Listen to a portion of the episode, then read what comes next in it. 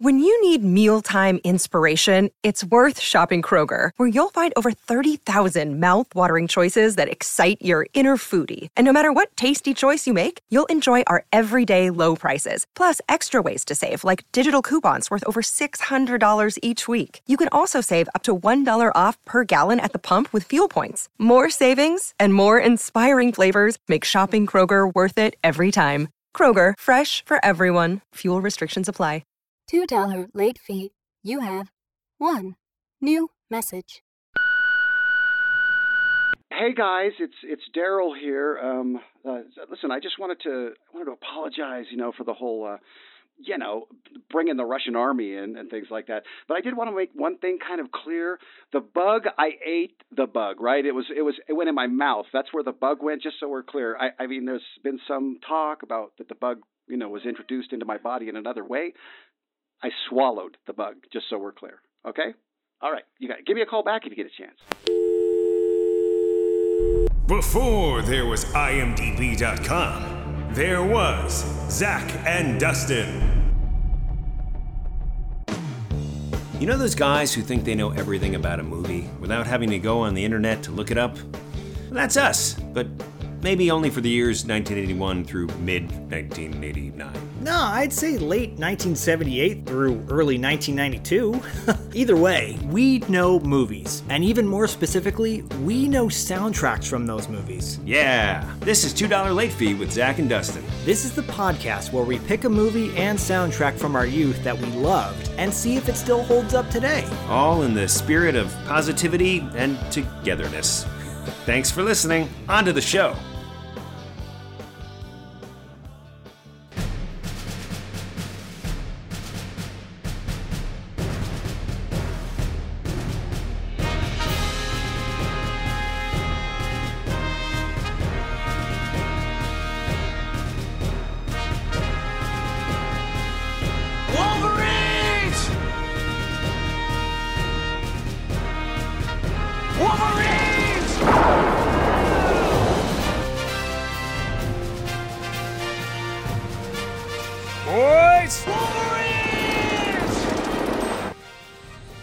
Guys in the mood, the proper Oh, I'm mood so in the mood right now. for what we're about to do right now. Hey, so we're still in a pandemic, and but that doesn't stop us from bringing the top-notch A plus entertainment, 80s movies, soundtracks, all of your favorite celebrity interviews here on two dollar late fee. Um, today, today we're talking about a movie that shaped my childhood, um, and take that for what you will. We're talking about 1984's Red Dawn, uh, starring everybody in the world at that time. And today's episode is uh, our lead in to our interview with Darren Dalton, who plays Daryl in the movie. Daryl the Traitor. That'll be coming up in two weeks. Very excited about that. And we haven't talked about what we're going to talk about musically, but I, I imagine it just makes sense to talk about what we just heard, which is probably Basil Poledouris's whole soundtrack. This might actually this might be our first um uh sound uh soundtrack score for a movie. That is it. You got it. We have we've always had a specific song, but today we're we're we're doing we're doing all of it. Um, Doing the whole thing. And what a score it is. Dun, dun, dun. And we also um, we brought in a very special guest, uh, someone who is not only an expert in all things Red Dawn, uh, because I just made him that, um, but but a but a pop culture guru as well.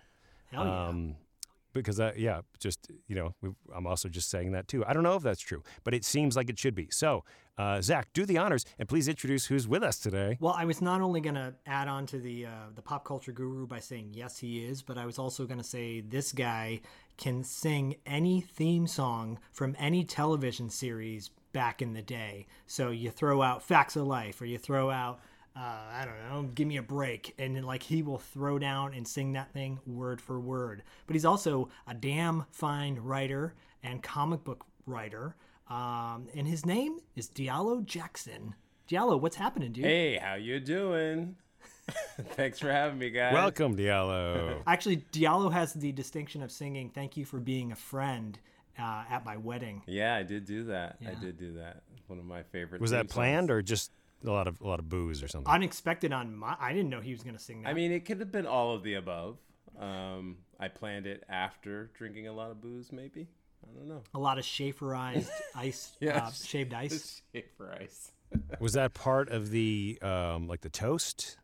Yes. Um, yeah, yeah, it was. Yeah. Okay. speeches. Speeches. Yeah. Yep. Let's give a speech, The and then speeches, I sang, yes. I sang a, I sang a song, and it was beautiful. Um, It was. Everyone cried. I don't know if it was because they were touched or if they were terrified. Oh, we were also drunk too. Yeah. Um, now, did you sing the full version of the song or just the opening of the Golden Girls? Oh yeah, the the full version, the whole, all one minute of it. Yeah. Yeah. The, probably. Yeah. The. like What- the opening, like the opening sequence from Golden Girls. However, you know, however long the actual song is, I don't know. But like the part that they have for the TV show, yeah, I sang it. Yeah. It was great.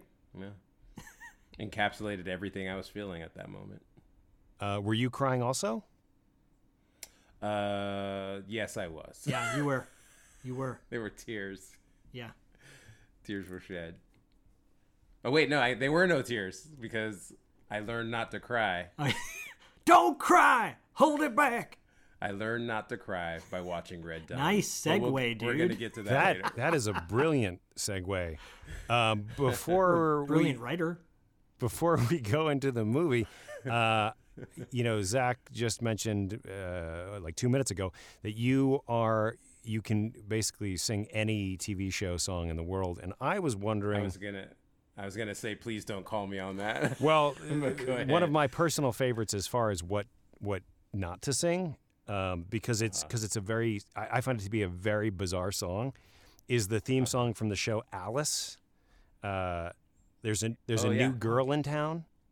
Can yeah. do- There's a new girl in town, and I'm feeling good. feeling good. It's just so Yeah. Awkward. Well done.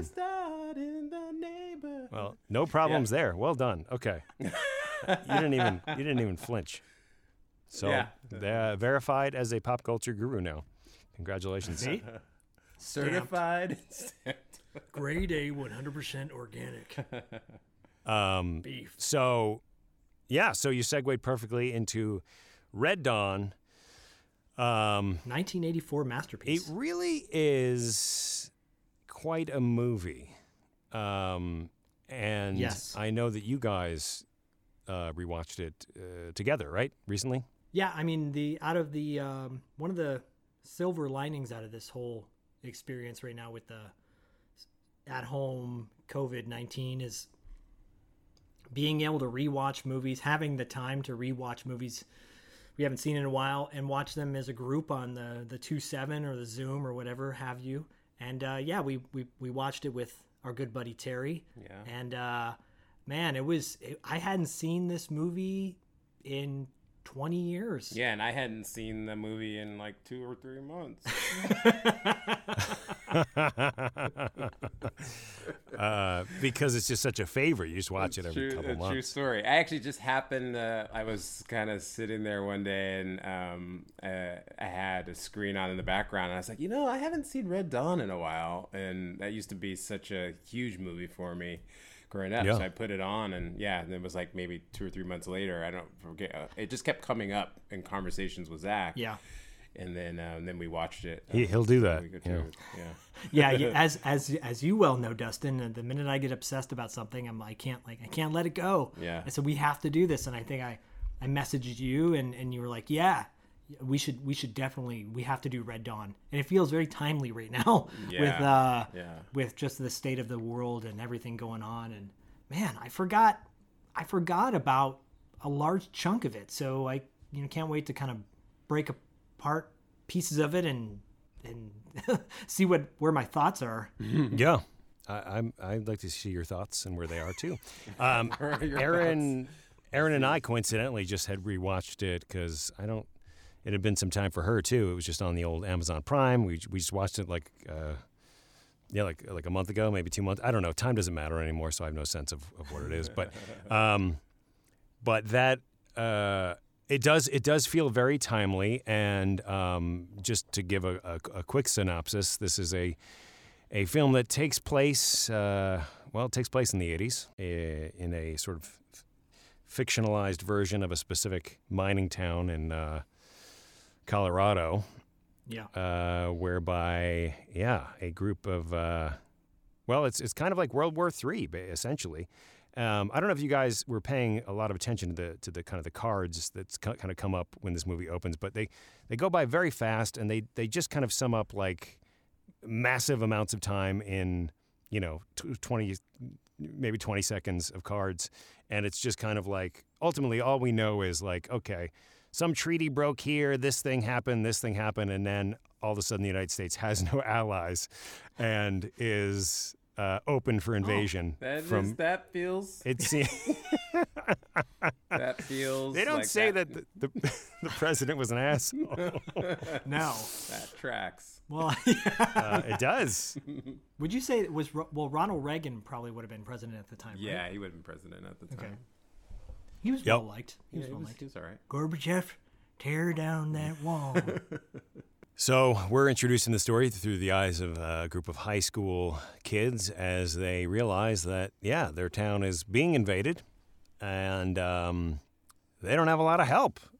So the, we get we got the Russians coming in. We got uh, uh, there's some Cuban Cuban forces coming in, yep. um, literally into their backyard, and they're they're forced to uh, retreat into the mountains and stay alive for as long as they can. Can I ask you a quick question about this and get your thought on it? Uh, the the title cards. If you didn't have that intro, do you think it would change the tone of the movie? It's a it's a really it's a good thoughtful question. Lucky for you. I've got a couple of thought. No, um, no. You know, well, are you saying just like not having any cards at all in the beginning Yeah. to kind of explain what's going on? Just flashing the uh, the beautiful red dawn font, which I Yeah. absolutely love. But yeah, no no uh, no intro, no nothing, and just starting out with the school with the Russians dropping down. The only time I would question that would be like, why why is no one helping? Like, why are we not prepared for this at all? Um, in in that sort of like. Um, although, as a, as a quick aside, I should mention that when I was in elementary school, and I watched this with my friend Michael Papa because we like to, to to to watch this movie, and then we you know we pretend to be the Wolverines in his backyard. We were convinced we we had found like a garbage bag in my in my backyard, and we were convinced that you know the Russians that it was a parachute or I don't know. Kids are stupid, but. Um, you know, we went to the school nurse. I remember this so clearly. We went to the school nurse and we were like, yeah, we think the Russians are attacking. And she was like, well, you know, we'd probably know about it.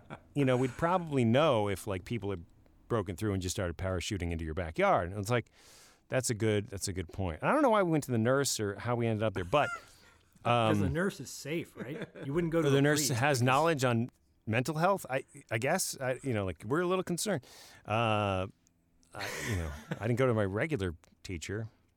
You didn't go Well, to because you know what happens to regular teachers in Red Dawn scenarios, right? unfortunately. Right. That's right. That's right. They knew.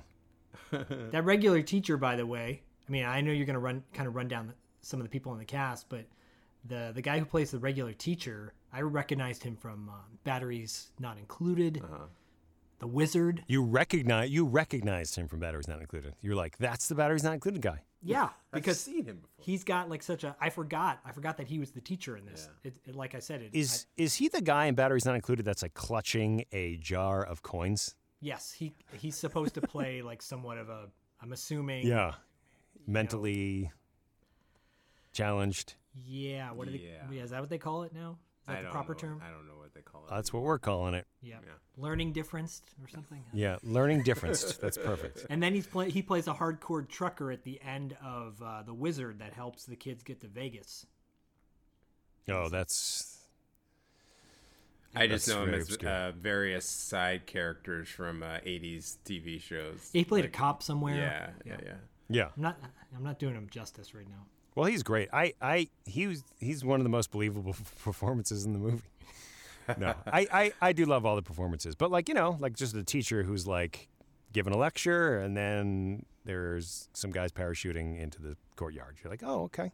Yeah. Um, that's that's a Mr. fair reaction. His name's uh, Frank McRae, Mr. Teasdale. Mr. Teasdale. Mr. Teasdale. Yep. Yes, and uh, my God, I mean, he's been in yeah, he's been in he's been in everything. But uh, back in the day, Lockup. Oh yeah, I remember him in Lockup, Last Action Hero, License to Kill, License to Kill. Loaded Weapon One. Oh, good stuff. I love that we're just leading this like star-studded movie. We're just leading off with the Frank Teasdale. Dude, this like- is but this is my life. Like these are the things that stand out to me. He was the yeah, no, he was our introduction to the world. Yeah. What, what do you So- want, what do you want me to say? it's true. He's the first, you know, adult you see in the movie, Yeah. Yeah. and uh, yeah, I but mean, it, it definitely sets the stakes up. Like, like immediately, you think the authority type teacher of the te- uh, the authority type character of the teacher would sort of like manage stuff, and he gets gunned down pretty quickly, and you know, it's a scramble from there on out. yep, Yeah. Shocking. he just opened fire. Yeah, he's g- he's doing that. Well, now, my friend, hold on, now, my friend, what do we have there? And he's just he's just the my friend guy. He's like, well, I'd say they were uh, how many clicks off course? He's just like, yeah. He's just so you know he knows like this is not normal, but I'm gonna just walk out and It's the new normal. just, just see where they where they may have gotten lost. These these guys unloading AK-47s in the, the school grass. My Like, hey, God, my yeah, they're friend. just loading up. Yep. And that's a Um, terrifying scene. That's a, that scene is terrifying. It is. yeah. It that is. mo- like that movie, and it's funny. Like you're the question you just asked about the the the ti- the cards at the beginning. Like when we watched it a few weeks ago, one thing I noticed the um is that it felt it feels almost like a documentary, like the way that the way that it plays out. Because there's there's there's a quality about this movie that I always wonder because.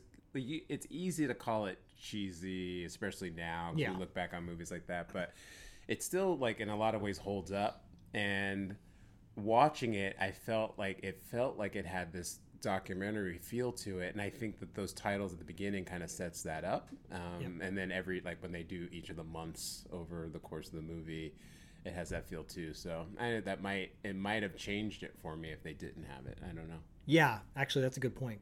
I never thought about that. That's a, that's a really good point. I make Um. points sometimes sometimes they're good Well, sometimes they're bad i don't know No, that's good. And That's and- why and you're here. To think about too, like uh, the the changing of the seasons with the months. It, it- yeah, it does feel like you're watching. It has that cinema verite vibe at times to it. Yeah, I could see that. And damn, I mean, like, it, it, it is. It, I forgot how dark this movie is. Like how brutal and depressing it is yeah and how people throw up you know images of the wolverines all the time like yeah kick ass that's and what, like you, that's what Right. you remember yeah but uh, like everyone died you know i don't spoiler whatever Yeah. it came out in 84 so who gives a shit but uh like that idea of like oh my gosh this is a depressing movie this is i love it i love this movie Yeah. but it is a depressing film Well, that's how like when we watched it. I, I tied it to um, Rogue One. Remember, like we were watching Totally. because I, I, I hadn't seen it since then. But I was like, oh wow, this is they follow the same kind of path. Yeah. where you get down to the very end, and it's like you know, Suicide they- mission. Yeah, what are they doing at the end? And uh, yeah, it doesn't it doesn't en- end on a necessarily happy note. They don't really achieve much of anything. Like you know, the the whole movie can be looked at as a statement of like anti-war in a way. Like that kind of like war is pointless Yeah. because Yep. it doesn't matter.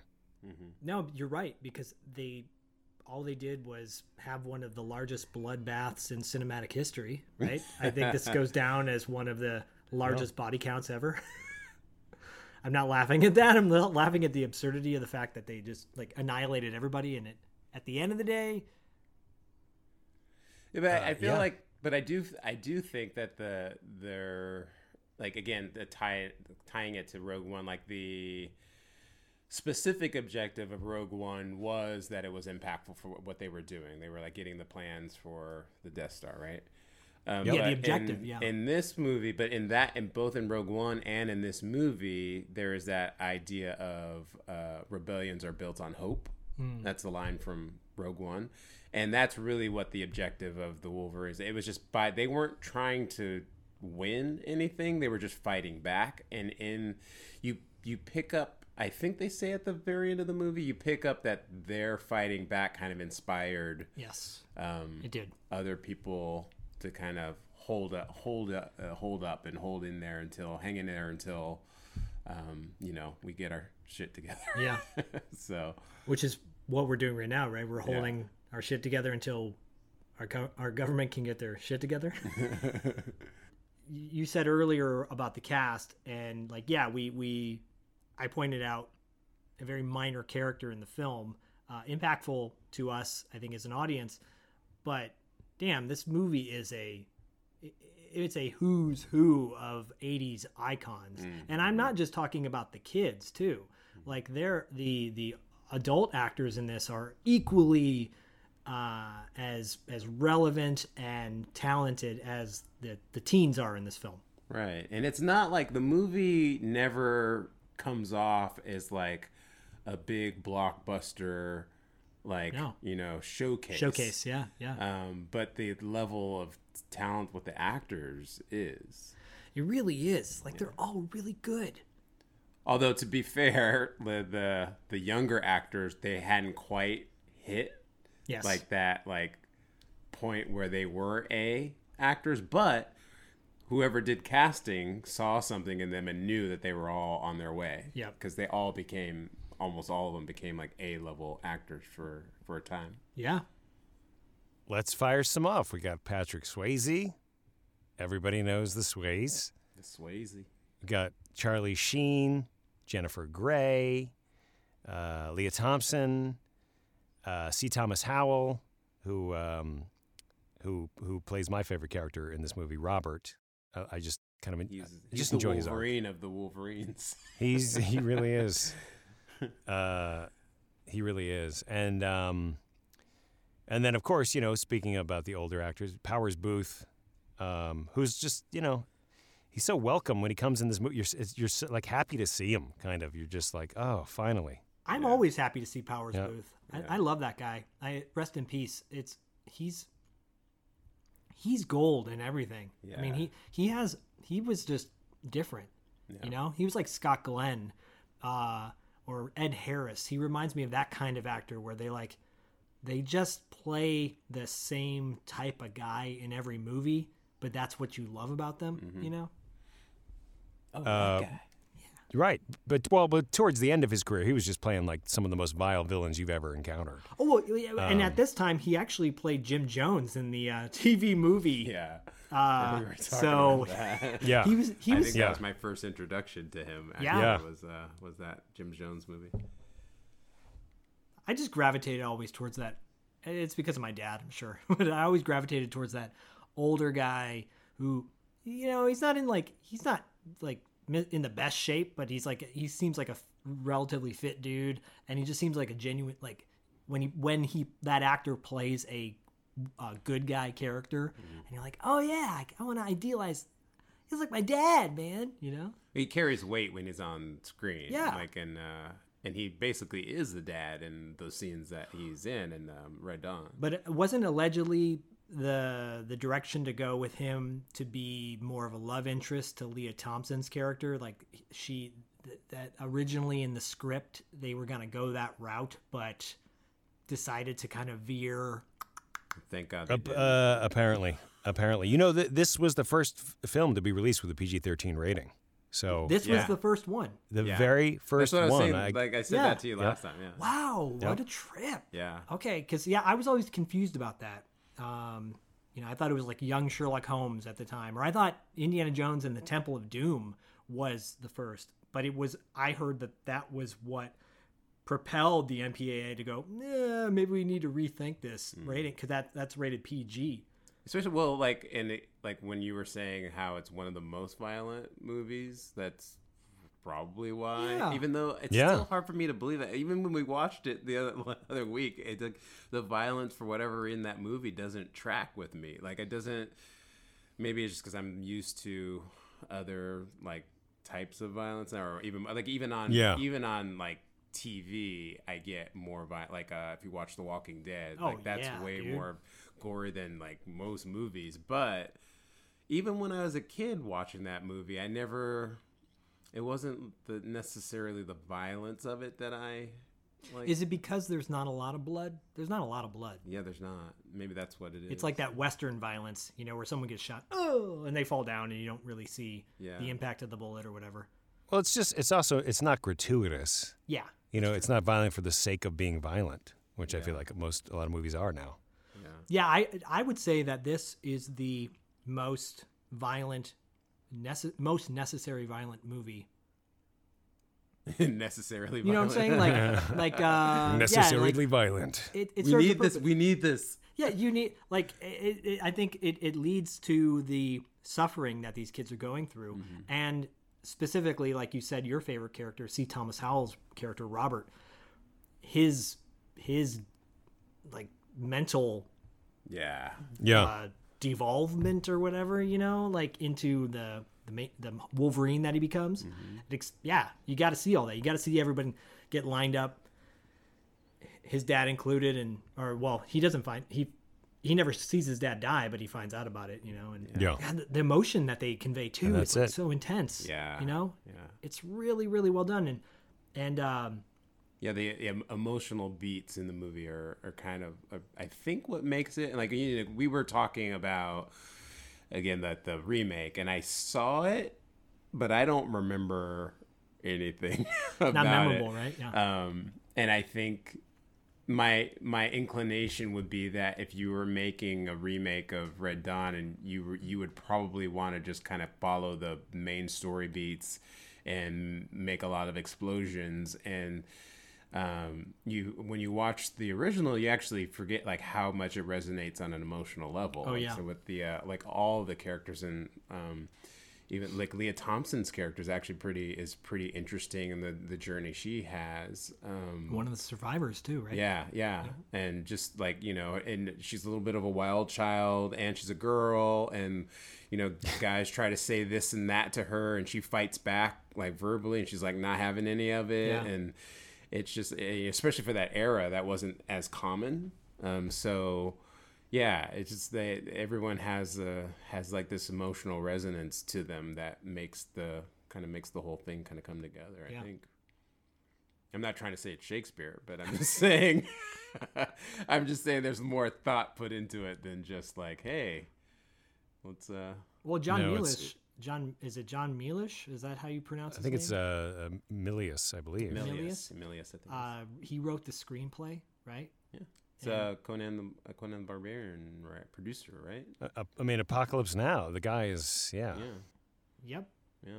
He knows his shit. Oh, Jeremiah Johnson. And uh, Basil, what's his name? Pom- Pomodors. He did the Uh, he did yes. the score for Conan the Barbarian. Oh, He did- yeah. yeah. That's Mm-hmm. right. and uh, I think Total Recall and Ooh. and um, uh, the uh, if it's a dead bug, it's a what- what- Tremors? No, no, no, no. Arachnophobia? Uh, no, the Star- Starship Troopers. Oh yeah, Starship. Yeah. Oh yeah, yeah, yeah. Okay. yeah, Uh, yeah, he did Starship Troopers. Yeah, yeah, I was hoping you'd say arachnophobia. yeah arachno a weaknophobia. That's what it's called. And then yeah, the other people in the movie, right? Uh, ben Johnson, who's a classic '60s and '70s Western star, Yeah, and then uh, Harry Dean Stanton, yeah. another Plays the plays the dad. We should say that Charlie Sheen and and Patrick Swayze are brothers. Yep. Yes. Yep. Jed and Jed and Matt Eckert. They weren't brothers in The Outsiders, were they? Charlie Sheen wasn't. Was Oh, that's sorry. That's Tom Cruise. Yeah. Yeah. Yeah. I get those. Come on, I get those white dark haired guys all.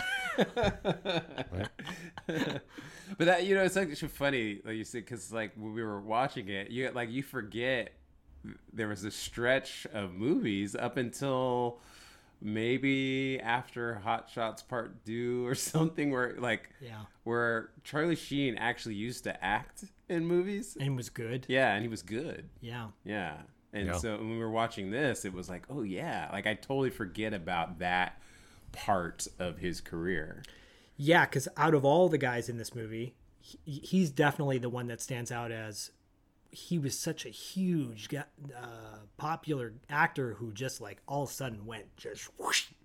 You know, C. Thomas Howell slowly transitioned into com- doing more like behind the scenes VO type stuff, and and he also was uh, sick for a while too. Uh, but like, and, and Patrick Swayze never really faltered until he passed away.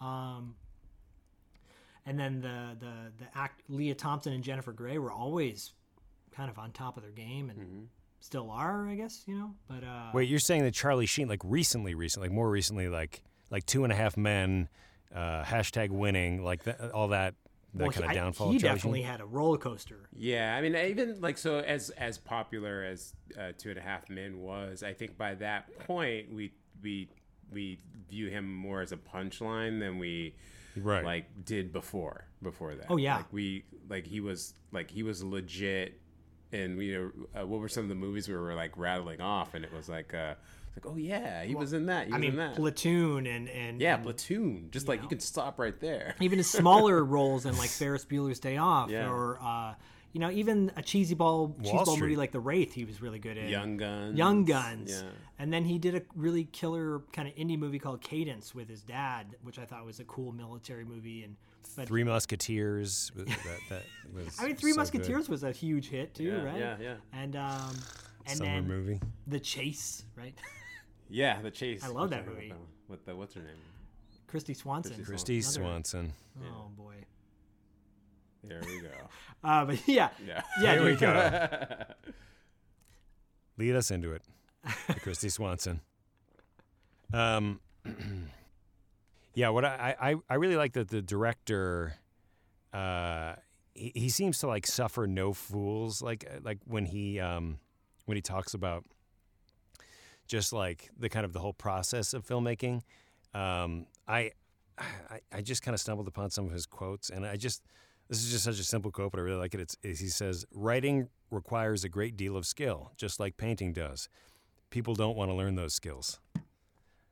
It's like, yeah, dude. Like, it just it just speaks to like people don't want uh, to really do the work. They just want they just want the you know the finished product. That's how we like.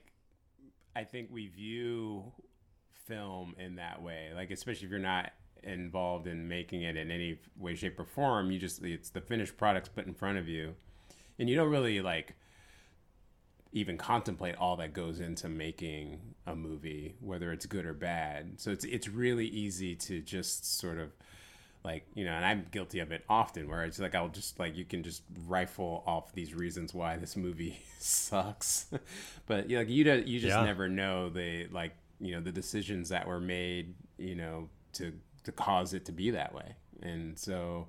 Yeah, there's a lot of work that goes into it, whether the good movie's good or bad. There's a Yeah. lot of work that goes into to making them. So um, it's something to kind of think about. Well, and I think this movie feels very well thought out. Like it's very, it, it is, it's. I think it deserves the credit that it gets because it is it is not just a teen action movie. It's got a lot of depth to it, and um, you know, yeah, I think he, he hits the nail on the head. I didn't realize I didn't realize upon like kind of looking into it recently that that he wrote and directed it as well. So that's Yeah, along with Kevin Reynolds, who I think wrote um, one of my favorite movies, Waterworld. Right. I just learned recently of your love for Waterworld. I'm gonna have to get him some of every those time, toys. every time I'm gonna do a podcast with you, I'm gonna have to bring that up somehow. The only the only thing I remember about Waterworld is it being like insanely long and that that child, the guild the guild child. Well, dude, he he, directed gills. The Gilded Child or whatever. I remember Gil- I, I just that Kevin Costner has gills in his neck, right? He's like Yeah. part Oh, yeah, gill yeah. or something. Well, yeah, I- so well, nothing also- stands out to me about that movie at all. I don't know remember nothing about it. he did. I didn't. I didn't know he did Count of Monte Cristo Yeah. and Robin Hood, Prince of Thieves, Yeah. and came back to write the Red Dawn remake. Wait, he wrote Robin Hood Prince of Thieves? No, he directed. directed he wrote yeah. the Red Dawn remake. Yeah. But uh, he directed Mount, Oh. Count of Monte Cristo, which is a That's a great sandwich. movie. I love that It's a great sandwich. I liked Count of Monte Cristo. Uh, I am Cristo. your man. Yeah, but Is that the one where? No, that's the one. wh- Who's the one where? Jim Caviezel's in uh, Count of Monte Cristo. Yeah, I like that Jim Caviezel, the Eric Roberts double. Yeah. I really quick, I just want to also point out the fact that uh, yeah, Harry Dean Stanton, besides Repo Man, the guy has has he's got a laundry list of amazing roles he's done, uh, and then Ron O'Neal as the as the Cuban uh, like commander Yeah. played Superfly in the '70s. Which is wild. Wild. That is wild. So- I didn't wild. really even put two and two together Yeah. until I saw it just the uh, last yeah. week. Yeah. Seriously, like I, I thought, oh shit, that's oh nice. Wild. yeah. And like you just like and again like the level you actually see the level of actor he is because you know Superfly to this because he's a, there's nothing camp about his character In at Superfly? all. Like in um in Red Dawn. Oh, no, there's no, nothing no. camp about the character in Red Dawn at all. Like like he's this. Yeah, I mean, it's just he's probably he's one of the the better acted performances in the movie, which they're all like great performances. Yeah. But he because he's like he's an antagonist, but there's like this warmth to him and um like sort of connection, and compassion that he has for the people that he's he's uh trying to oppress. but he just plays everything with such seriousness, and you're like, wow, really? Yeah. Yeah, and then he has that big kind of moment, emotional moment at the end where he's writing a letter to his yeah, Wife his something? wife or yeah, girlfriend or something like that.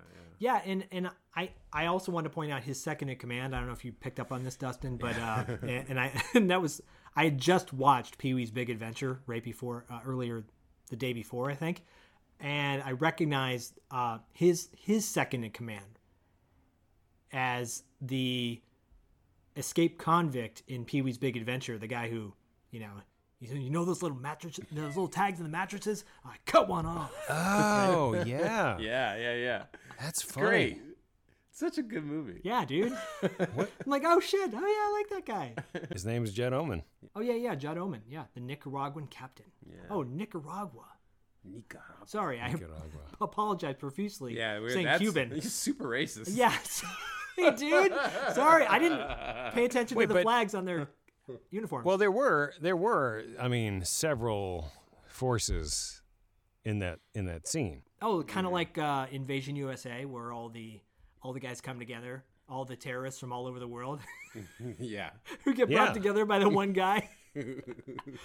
yeah, so no, there's and I mean even like little minor characters, uh Aardvark, uh the, the the the one of the kids, the younger kids, his dad is a really well-known actor, uh Pepe Serna, who has just been uh, Pepe.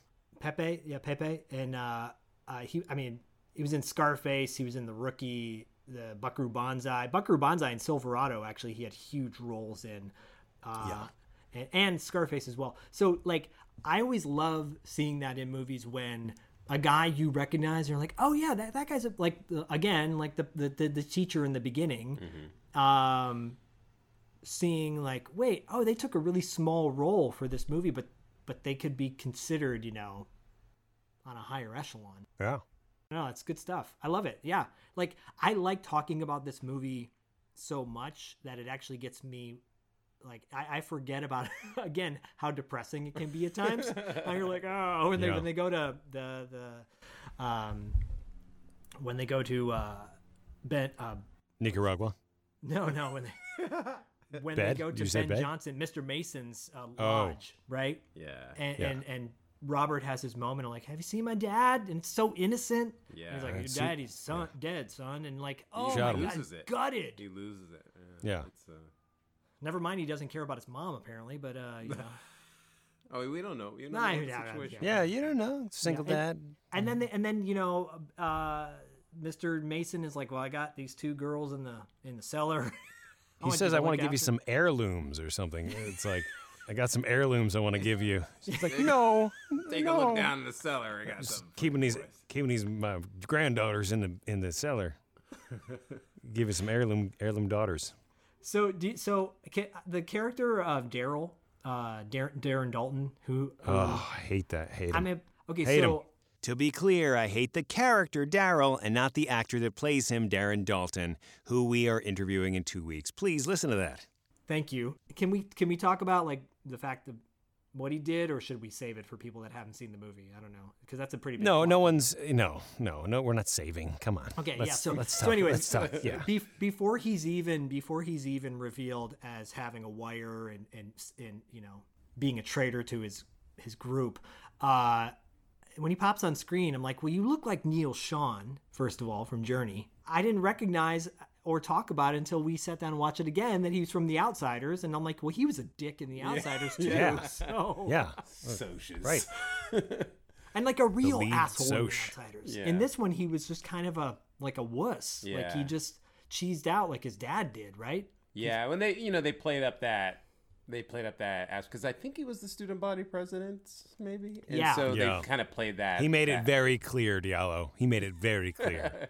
So yeah, beginning. it's like you know he was supposed to be in charge, and he ended up getting outdone by the old high school By Jed, quarterback. yeah, by the quarterback.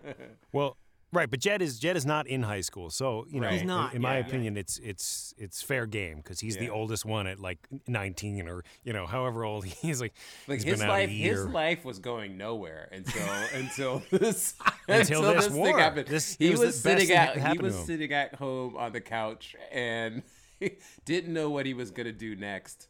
He was probably just dreaming about his high school quarterbacking career, Yeah, right? 'Cause that's probably. all he had to Well, live for.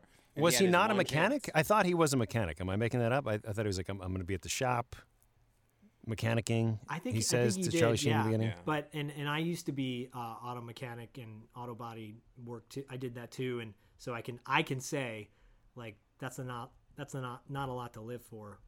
I If- think but it's, if you- it's a noble profession. When your car breaks down, that's a lot. Like you want to. But being 19, Well, it's interesting though because when the truck, you know, uh, dies on the road, it's not True. his idea to pee in it. that's it's not who. It's who not his idea. with that idea. idea. That's that was uh, C. Thomas Charlie Howell. Sheen or, or something, Charlie right? Like, Just just piss in it. Like that's a great idea. Get up there. Come on, it's like come so. on, man. He's not really then, thinking uh, outside the box. Diallo pointed out the fact that that C. Thomas Howell is wearing the same hat in this that he he, he thinks he might have wore in E ET. E.T. when they were riding the bikes at the very end. Yeah. Star Wars. Oh, that would be really intriguing. Yes. yeah, just the pro- we were hat. talking about the licensing. They hadn't really locked down the whole concept of licensing and stuff at that time. I don't think Right. because there was like you know you see the Star Wars shirts and hats and other stuff that clearly wouldn't be uh, be allowed to happen Right. today unless you That's paid true. them like a million dollars. Oh it. man, yeah, the good old true. days. Yeah. No, the And good old weren't days. litigious. Yep. No, it's true. Let's also talk about the fact that C. Thomas Howell was huge uh, soon after this, right? Where he was the lead actor in so many movies. Well, and to lead into like half the actors in this movie went on to do Outsider, not half, but like um, like he went on to do Outsiders, and that's I for me that's where C. Thomas Howell really hit his Oh yeah, because he was. I mean, Pony Boy's iconic, but yeah. But yeah, I mean, not not uh not not Soul Man or uh, Secret Admirer. We have a we have a uh, I don't know we I don't know if we want to get into it, but the, the Um, well, whole but soul hold on, man guys, thing 'cause- is a little problematic. Well, the, the, the Soul Man thing is, is fascinating. But no, The Outsiders was before this movie, though, right? Like, I mean, oh it definitely yeah. came I out think before it came movie. out in '83, didn't it? oh, did it? I think it did. We yeah we Yeah. keep having that kind of. I always feel like it came out after, but it came out before. I don't know when they shot it, but he, but I mean, C. Thomas was was a baby. Yeah. He was a baby. Yeah, you're you are right. It- His baby. But this was and and and he and he. I mean, he was even younger in ET because ET came out what '82 or something. like- yeah. Oh my god. Yeah. His greatest role was the hitch in Hitcher. I, it, it, wa- it wasn't Side Out. It wasn't Side Out with with uh, Peter great Horton. movie. That's I a love Side movie. Out, dude. Yeah, Side Out's yeah, great. That's a great movie. Dustin and I talk about this quite often. Like Side Out's a it's a fine We slice do. of We've cinema. never, we haven't gone deep into it. Not yet. Um, yet. I I just watched the Soul Man trailer recently, and the tagline is so offensive. Can you read it for us? I, I'm trying to remember what it what it was. It was like, in order to get in, he has to get down. it's oh like my the, mo- Oh man. the most of- offensive. You know, I've, And then I've like- actually almost wiped that out of my like memory that that movie even existed until you just brought it up. So, yeah, it's It's- a, it's a very problematic uh, movie for, for Very black folks. problematic. Yeah, and I mean, well, that's we might have to do a whole episode devoted to uh, horribly cultural appropriated films. Oh, uh, right. right? Well, I think I said to you, right? I said we got to get C. Thomas Howell on the show with James Earl Jones yeah, yeah. Oh, I love to talk about it. I got a connection to Rae Dawn Chong, so that that could happen. Rae Dawn Chong gave a, a ex girlfriend of mine advice. She said, Jackie Lee. not Jackie Lee. Okay. Yeah, uh, she said, sleep with as many people as you can until you have to settle down. Oh, right. And that was she said that to you while she was like breaking up with you. Yeah, and I was like, Or oh, something? I, I guess we're. So is this it?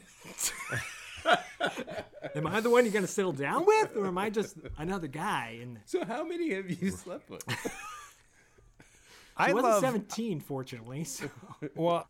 I love picturing that not only is she breaking up with you, but she's also name dropping Rae Dawn Chong like in the middle of it. She did. That, It's, like, I mean, I'm not lying. to This is 100% Yeah. fact. I'm so confused right now. I've always wanted to meet Rae Dawn Chong, but I really love you. like yeah so uh, yeah because I, I remember because she had done a bunch of she had done a bunch of hallmark kind of movies um, or lifetime or something like that people are gonna look up now they're gonna like uh, who's an actor with Rae Dawn Chong in a hallmark movie Jackie And- Lee, Hallmark movie. yeah. and I remember, yeah, and I kind of had already sensed like things were going south, and I was just like, you know, I, I don't think this is gonna work. And she goes, well, yeah, you know, uh, I just I just feel like I'm not ready yet to be taking anything seriously. You know, I my uh, you know, Ray this Don Hallmark Chong movie. told me one time, and I'm like, what, what, where, whoa, okay, well, I guess it's making it Right. easier to press eject. so, Oh, right. Is that what you called it when you ended a relationship? press eject, yeah, because Yeah. everything relates back to that's 80s references.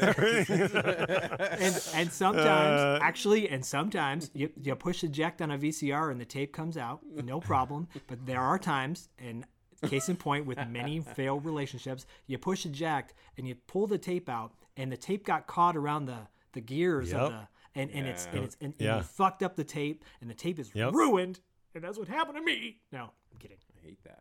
Oh, so so you're the tape in this scenario. I'm the tape. I'm pulling myself out of the Oh. situation. Oh, that's interesting. I thought you were the VCR and you were pushing eject on her to get No. out, but then she also got stuck a little bit, and then that was like the messiness of your brain. In that case, I was the tape. In other cases, I could have been the VCR. Yeah, I mean, you never know which one you're gonna be. you, you never find out till, till the relationship's ending. so You never know. my next relationship, I'll be like, so like I want to sit down and have a talk. So which one are you? Are you the VCR Yeah. or are you the or are you the tape? How do you see yourself? And then she goes, "What's a VCR?" Oh, You Push Betamax? eject on that. yeah. hey, can I point out? I just, uh, I just want to point out the fact that when you go on IMDb to research a movie, and we've talked about this on other podcast episodes, um, some of the plot keywords that that describe the movie. If if you look at the top five, it says uh, Ruskies, racist, teenage girl, okay, propaganda, sure, thin girl. Thin girl.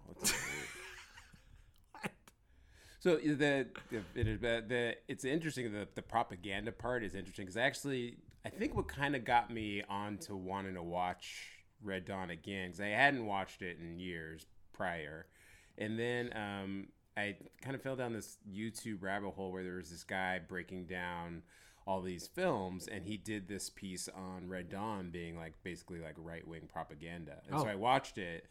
Um, he like all of his all of his points were valid, um, and I think actually I said to you, I was like, well, if it was right wing propaganda, they they definitely failed with me.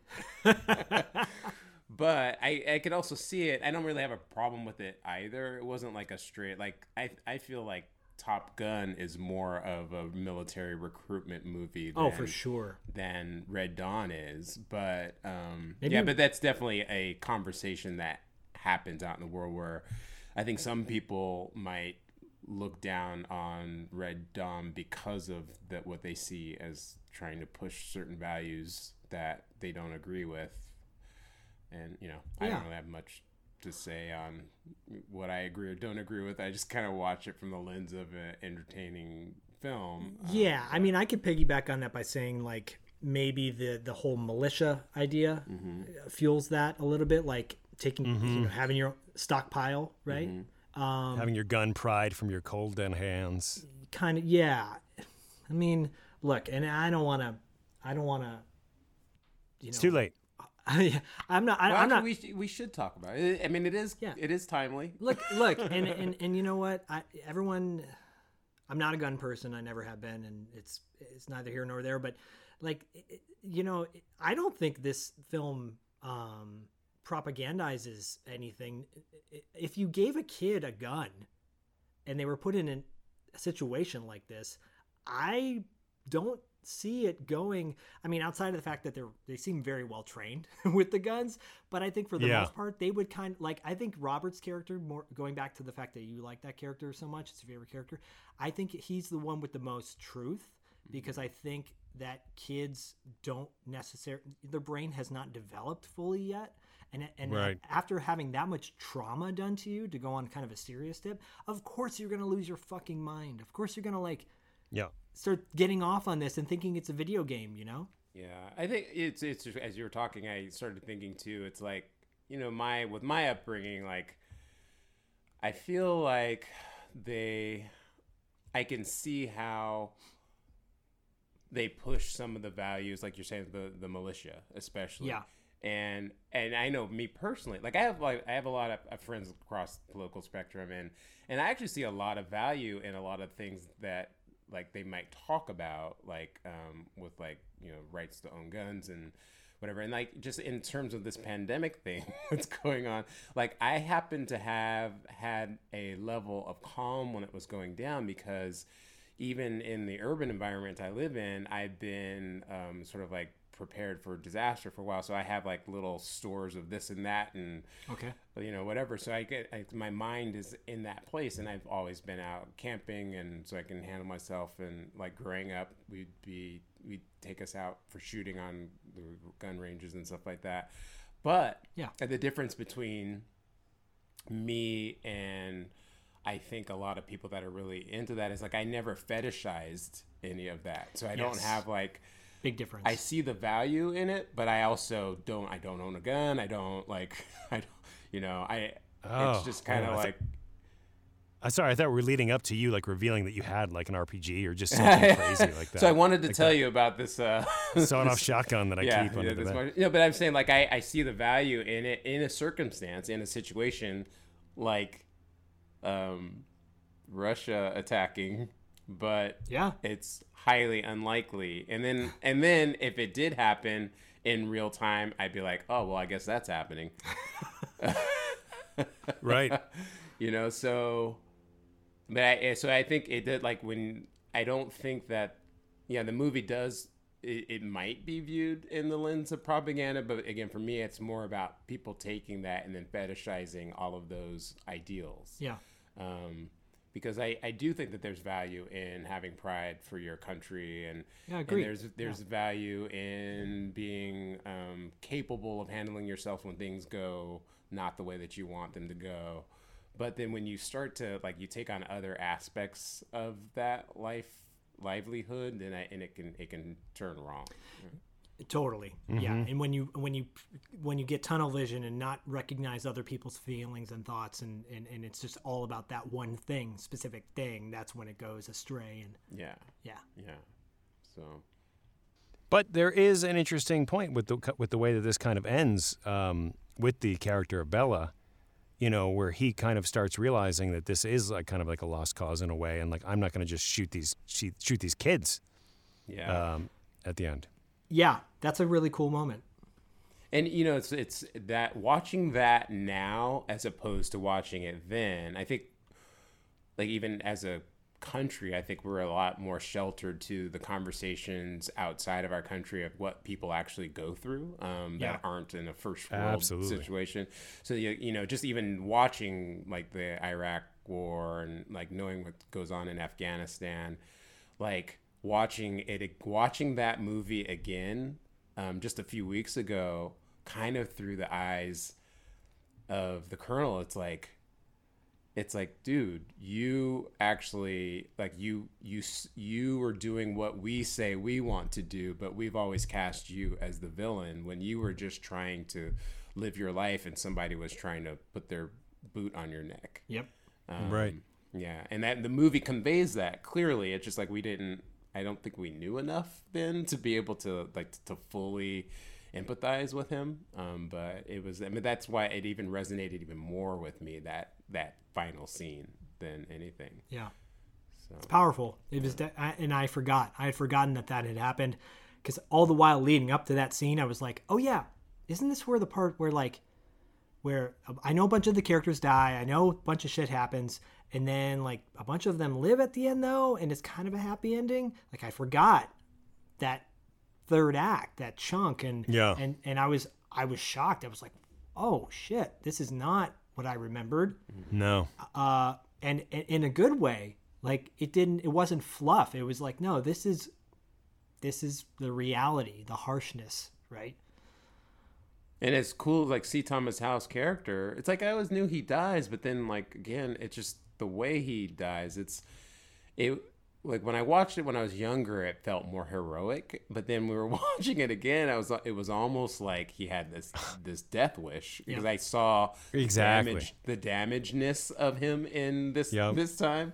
And I, I really you know, I got where where he came from to where he was going and um, yeah, it was like this inevitable end for him, but it wasn't. It wasn't this heroic moment, even though the music, the score cues you to think it's heroic, Right? And, Dun, dun, uh, you know, yeah, and the Wolverines, but it, and he had even had like a, like he started wearing basically the death mask, which we're all walking around wearing these days too. But he was the one character that had the face covering a lot. Yeah. He, Um, he put yes. it on right before it's he died. so amazing. He makes like the million dollar RPG shot on that helicopter. Yeah, yeah yeah, it's, right. it's and dope. all yeah Yeah. you know and you're like really that's all that happens Yeah. like that's all that he that's the only damage he did like that's Yeah. such a hard shot to do especially with no training knock the guy uh, out of the helicopter he knocks the guy out of a helicopter That was Yeah, a gunner i guess i don't The even shot- know The shot was too perfect. It didn't actually Yeah. hit, actually hit the helicopter. well and and he his character has there are some great lines in this movie. A- a few of them we already rattled off but he has probably one of the best lines. Uh when Powers Boothe is talking to him when he's putting notches in his rifle. Oh yeah. Right? That's a great line too. Are you talking about Powers Boothe's line? Yeah i'm saying like their Yeah. interaction.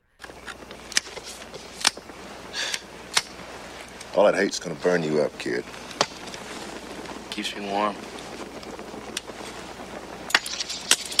Keeps me warm keeps me warm yeah yeah yeah Powers Boothe does have the best. He has the best line. Period. Though. Remember? oh yeah Shoot straight for once.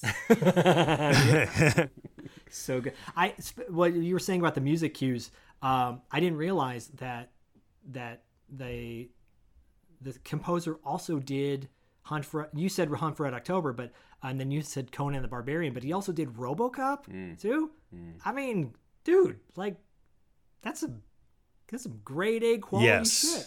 yeah. That is fantastic. We got in with uh, what's her name? Ver- Verhoeven. Is that? The, Yeah, yeah, Yeah. yeah. Yep.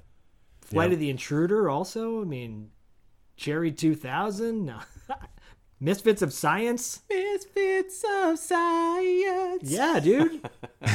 Big Wednesday. There I go again. Oh, it's on. He's on. He's uncredited for Big Wednesday, but whatever. Iron Eagle, uncredited conductor. Yeah. I mean, that makes sense. uncredited Yeah. son I, we are going to give him credit right now. Yeah. You get all the. Basil, you major props, major props. Um, I I know as we're kind of winding down a little bit, can can we talk about some of the things that happened in 1984? um well i guess that's up to diallo Of course. okay he, he allows it 1984 was a great year. Well, you're going to Well, appreciate you the know, fact that Hulk Hogan. if you just- listen oh sorry sorry i interrupted 'Cause I, I was going to say if you listen regularly you know that this doesn't is not really good news Th- th- this is usually the downer time of the podcast because Zak talks about the challenger blowing up on january 1st or whatever and that was you know one episode. one episode and and i think we've been in 1984 already so i think we're fine Yeah, I, It's I'm probably gonna, only good I'm going to go more the power positive route. Positive. Um, hulk hogan did something i i just heard that okay oh yeah, well, I'll open up with Andy Kaufman dies, or did Oh. he? Or did he? or did he He's still alive with Biggie and Tupac. Yep. Uh, but I will. I was gonna originally open with Hulk Hogan defeated the Iron Sheik to win his first world Wrestling Federation Championship title. That was a good time. That was the birth of Hulkamania. What a time to be alive. Yeah. actually. Oh, so wow. To go on our our you know Red Dawn being this rah rah Yeah, America. America. So uh, Sony and Philips introduced the first CD players ever, Wow. uh, and and then Ma- A- Apple Computer launched their famous 1984 Macintosh computer line uh, commercial. Yeah, Okay. we, we didn't really talk a lot about it, but like just the, uh, you know, the America time of it, Yes. you know, like, you know, um, yeah, what we were going through, like at that time, like uh, just in the like the Cold War Part Two. Um, so I remember growing up just like in constant terror of dying in nuclear fire.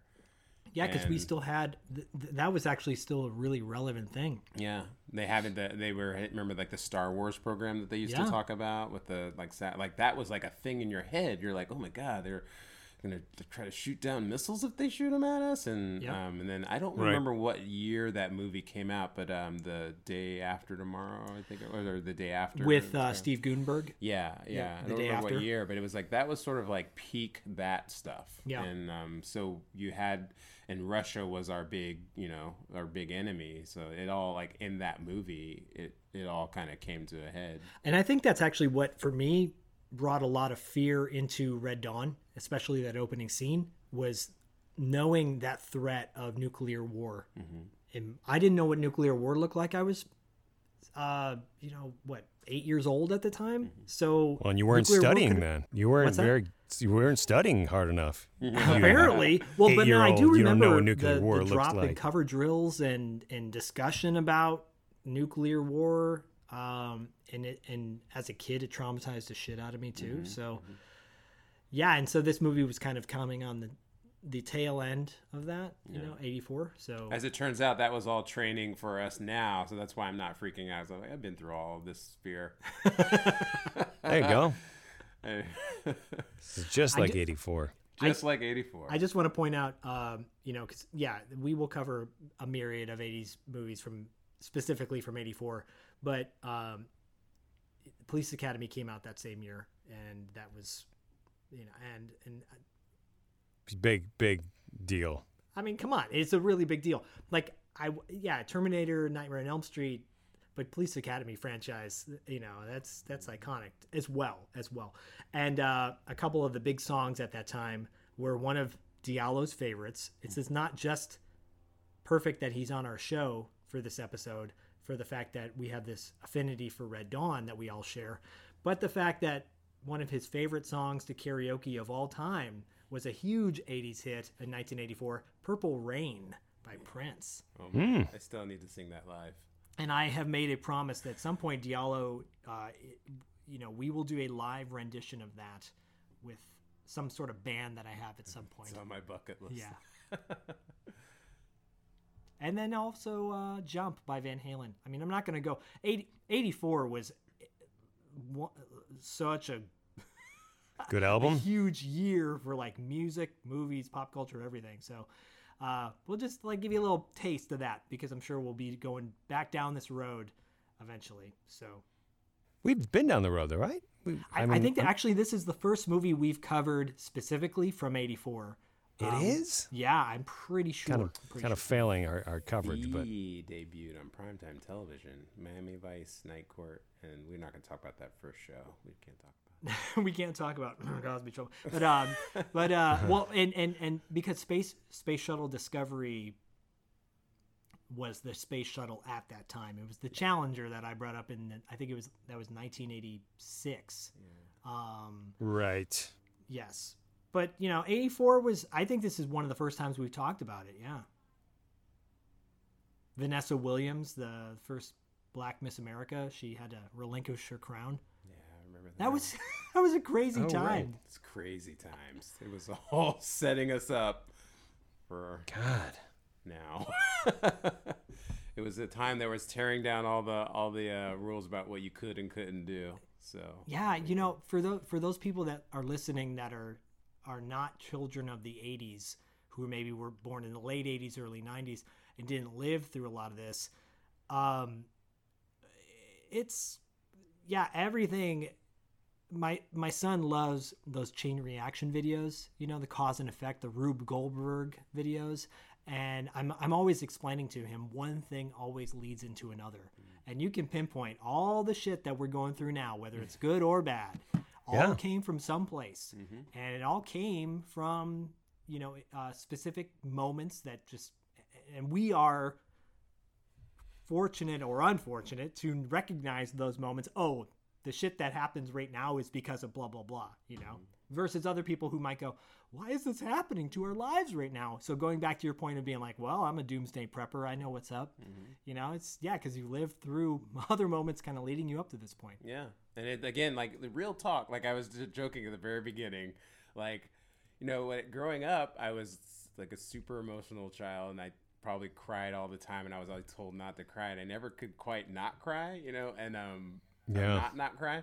But then I remember watching this movie, and there was Patrick Swayze and Charlie Sheen like on the verge of crying, and and then their and then their dad is like, "Don't you cry, don't you?"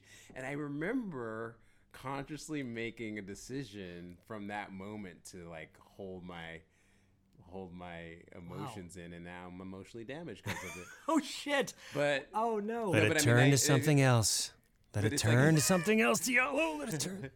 but it's no it's funny it's funny how that like i just i remember specifically that moment like it's sort of like oh yeah like I, like but i but i also was like it kind of validated emotion too because I, they actually had something that was like worth crying over Yeah. and uh yeah I don't Well, know. well, you, it's funny you bring that Hmm. up because, um, as we've talked about many times before, the Blood Brother mixes that uh, DJA puts out, he rips the sound clips from Red Dawn and a couple on one of the uh, mixes, and it is Patrick Swayze, you, you know, giving that speech. And so Bodie, who listens to those mixes on repeat, one day was walking to school and he's like, "I'm not crying, Daddy. I'm gonna let it turn to something else." and that turned into a sit down discussion about like Don't it's okay that. to cry, dude. Like do it is that. okay to feel the feelings. It's more about the placement of like when, what you know, what constitutes. Well, this, you know, Listen, listen, Bodhi. Do you want to grow up like your Uncle Diallo? Don't do that. No, but but you bring up a good point. That's like you can't. It's not really healthy to judge like if your emotions are worthy of crying. You know what I mean? Mm-hmm. Because No, you, no, you no, feel what you feel. So it's like Yeah. you you know you got to be kind to yourself. But I think I think like growing up a sensitive kid, it's like it's very hard because you are feeling those things and you're like, well, but why? Like nobody else is like crying about this.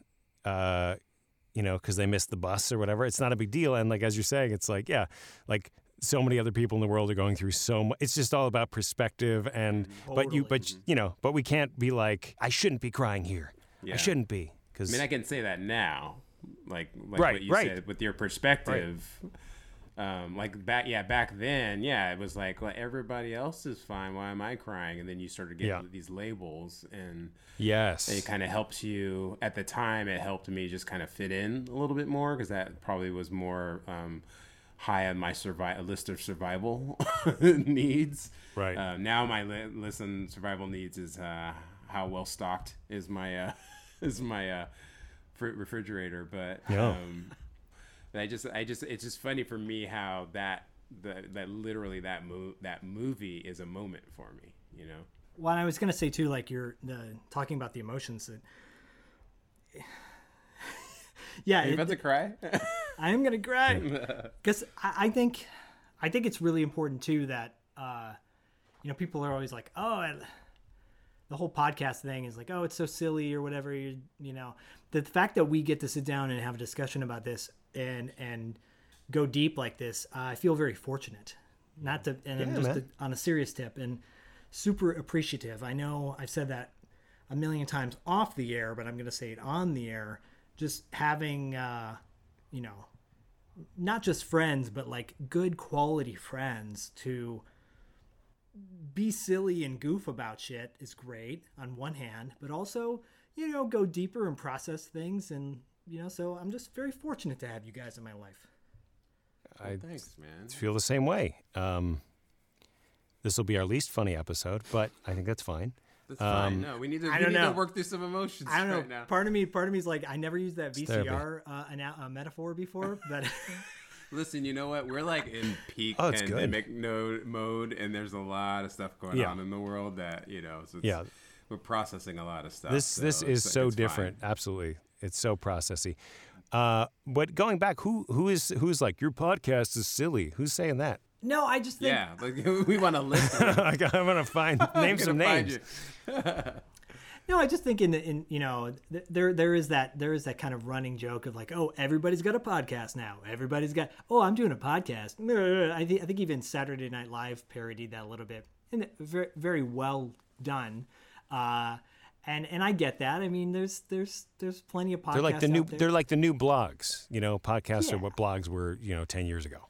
Yeah, which is fine. I mean, but this is like I'm I feel very uh fortunate to be able to do stuff like Yeah. this. And and and and hopefully people listen to this and go, "Oh man, my my life's not as bad as that is." So it makes me feel better. I mean, all you can ever do is just do things that make you happy Bring first, joy, and then yeah. it, it just you know Yeah. where whatever, however people perceive them outside of you, that's really up to them. Whether Totally. it's good or bad, it's just but that's that's their deal, and um, Absolutely. it's natural to feel that way. Like I feel that way. Like I've been you know I've been processing like as writing a lot. I'm just like I've realized a lot of my resistance is just thinking about what people will think when they see what I've written. So, Oh, interesting. You know, and I, I realized, oh, that's what's been my hang up. Like, why haven't I like pumped stuff out? Because I like I find myself second guessing a lot of stuff. Yeah. Um, but what I was gonna say, I think I said to you before to you before in the past. I think one of the things about your podcasts that I um, that I just I feel resonates is that you you like when you tell me you're having so and so on, I'm like, wow, they got them, and then it's always like it's a very organic experience, and I think you you guys as hosts are more of like um, you're not you're not really talking about the business of things. And it's Yeah. not very it's it's more of like there's an appreciation for the work that these people have done. And you're like you're sending the joy vibes and they're picking up on that. And that's why that's why the show resonates more than some other ones might resonate so Oh, cool. yeah so it's like I, yeah i mean I, I, I might have said that to you before but it's like i think your like knowing you for a while like hanging out with you like i consider myself pretty uh, astute at a lot of like the pop culture stuff and like Zak, Zak you like you blow me out of the water with the stuff you know like i, I don't oh yeah i kind of I, I, I liked that movie I don't remember. Oh yeah, think I that guy was in this. That's very sweet. So That's I mean, very but like that, that just like the the the, the depth of um, knowledge that you have, but it's it comes from a pure fun space and not like a, you know, I'm gonna tell you why you were wrong about something. Is that you get that a lot too with some other stuff. Yeah, you do, and, and I think maybe that's that was more to my point is is is the idea that that's not what we're about, and I that goes back to your, my childhood, and I think maybe the the three of us experienced that at some point where people telling you uh, you're wrong or doing this is stupid or whatever, and you know, and it's not about it's it's about finding the joy in little things. And we all need that. I think we need more of that. Yeah. and and going back to your writing and and and uh, i was i was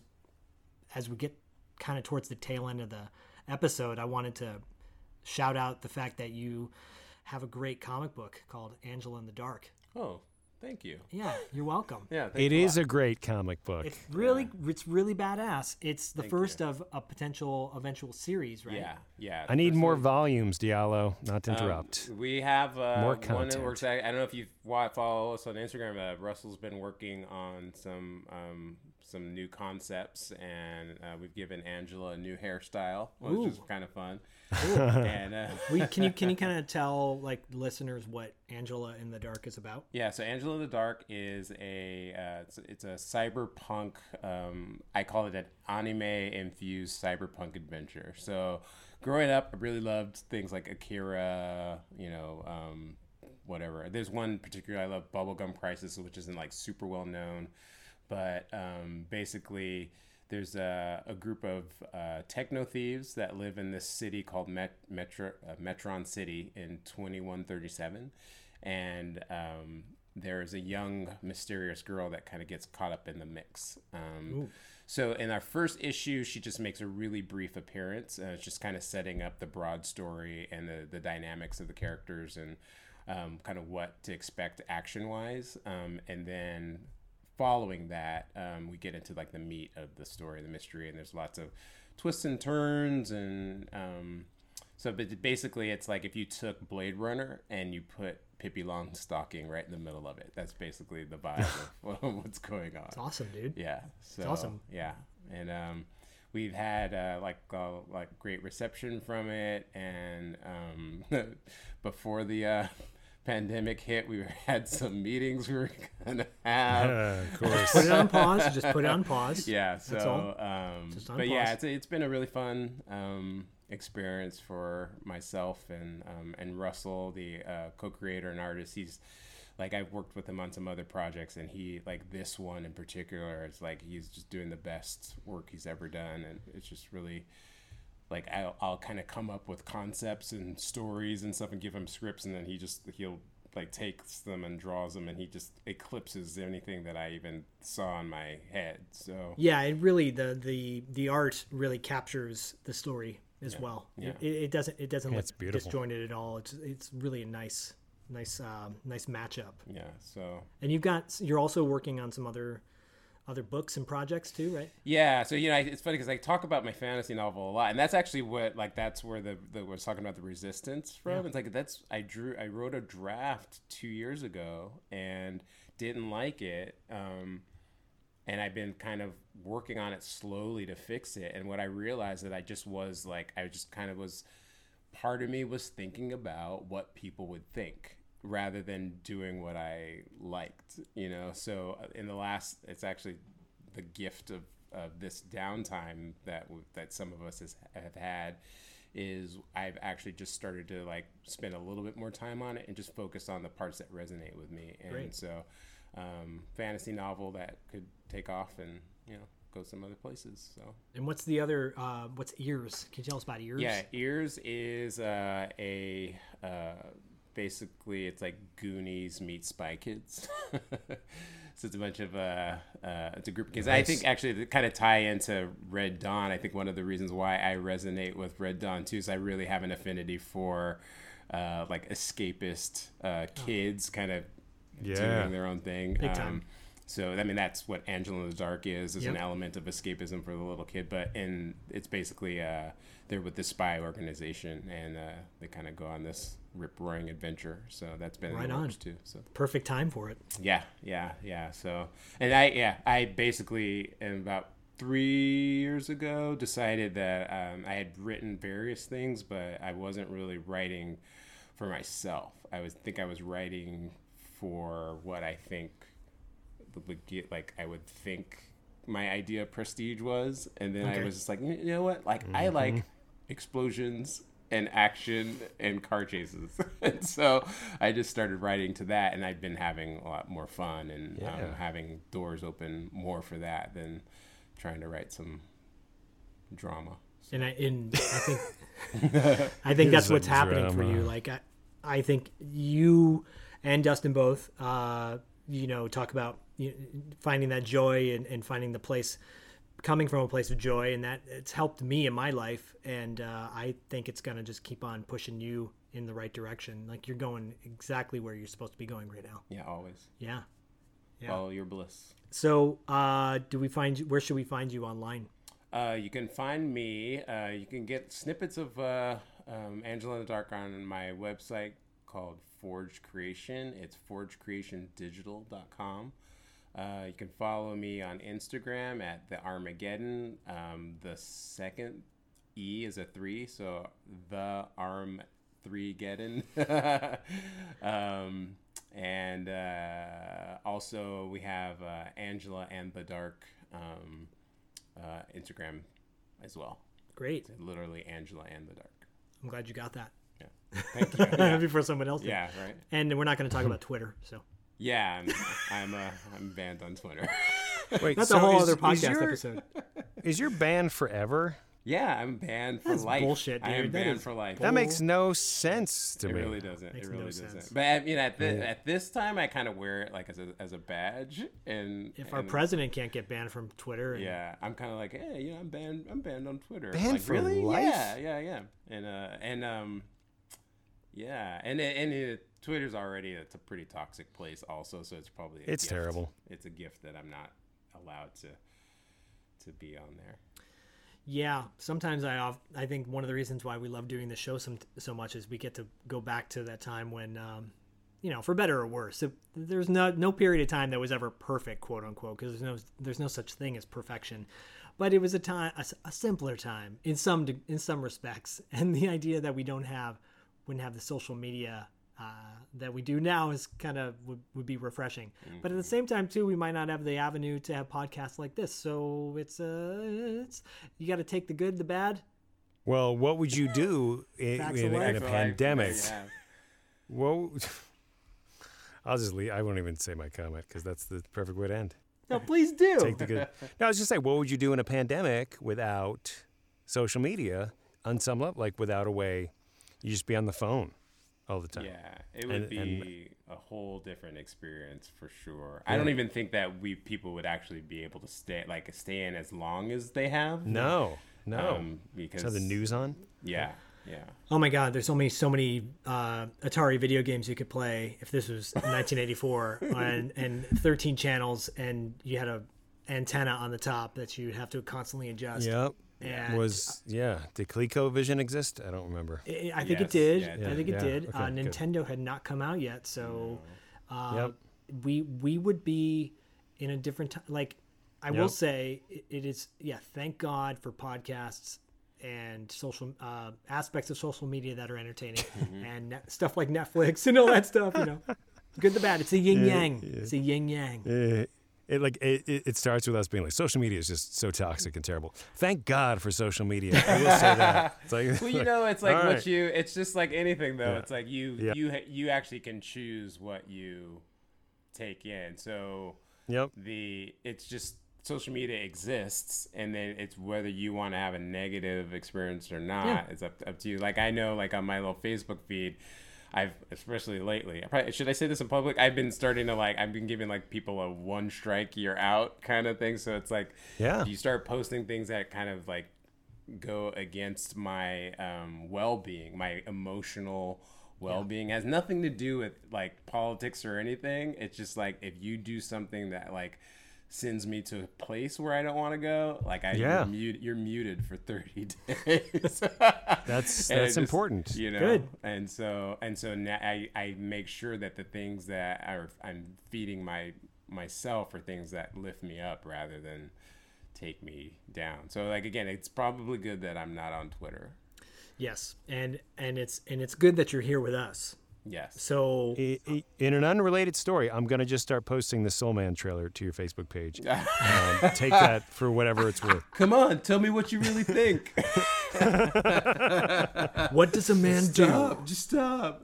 What Yeah. does a man do when all he his biggest fault is the color of his skin? What a what a time to be alive.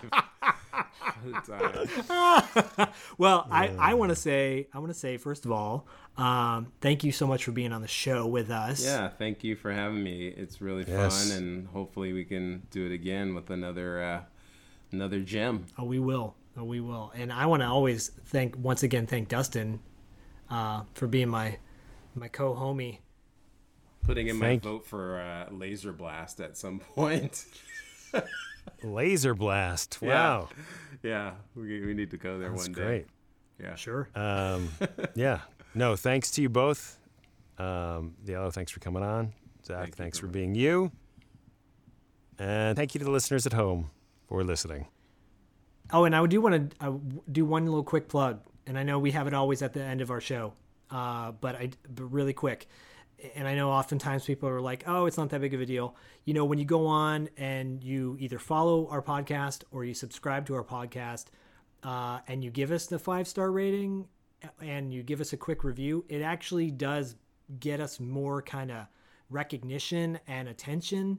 And I know that's not that big of a deal, but it kind of is in the sense that we love doing this and we love to continue to reach And we, a wider we audience. We love attention. Also, we love attention. I mean, let's be said. honest. It's very important. Actors, so, uh, but yeah, like it, it, it's it's meaningful. It does actually serve a purpose. So if you wouldn't mind, that would be a really big deal to us. And those of you that have, um, I think our dads are in, included in this. Thank you for the people that have either subscribed or thank you, written reviews. My dad, who's like this, you know, badass Navy SEAL firefighter, Dabney figured out- Coleman. e- email down the down the road like he's he's listening to the podcast and he's enjoying it and all writing a really sweet review so Love it. yeah if you could do that it would be great we'll catch you on the flip side Thank- All right, and Dustin i'm gonna let you take us out because you're so sexy about that Oh, yeah. Going into sexy mode to encourage all of you to come back in two weeks and listen to our interview with Darren Dalton, the star of this movie. Once again, he played Daryl, and the star of The Outsiders. Thanks so much. We're done. And scene. that's what she said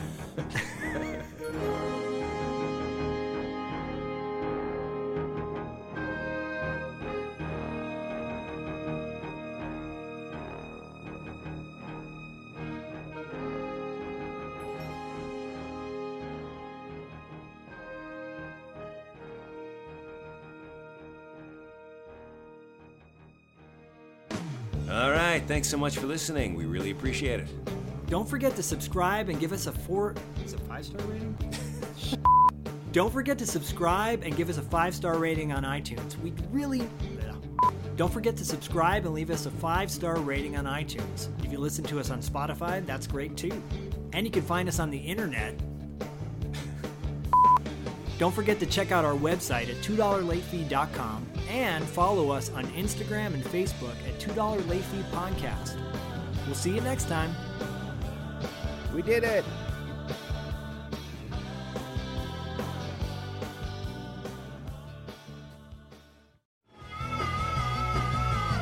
You're listening to the Geekscape Network.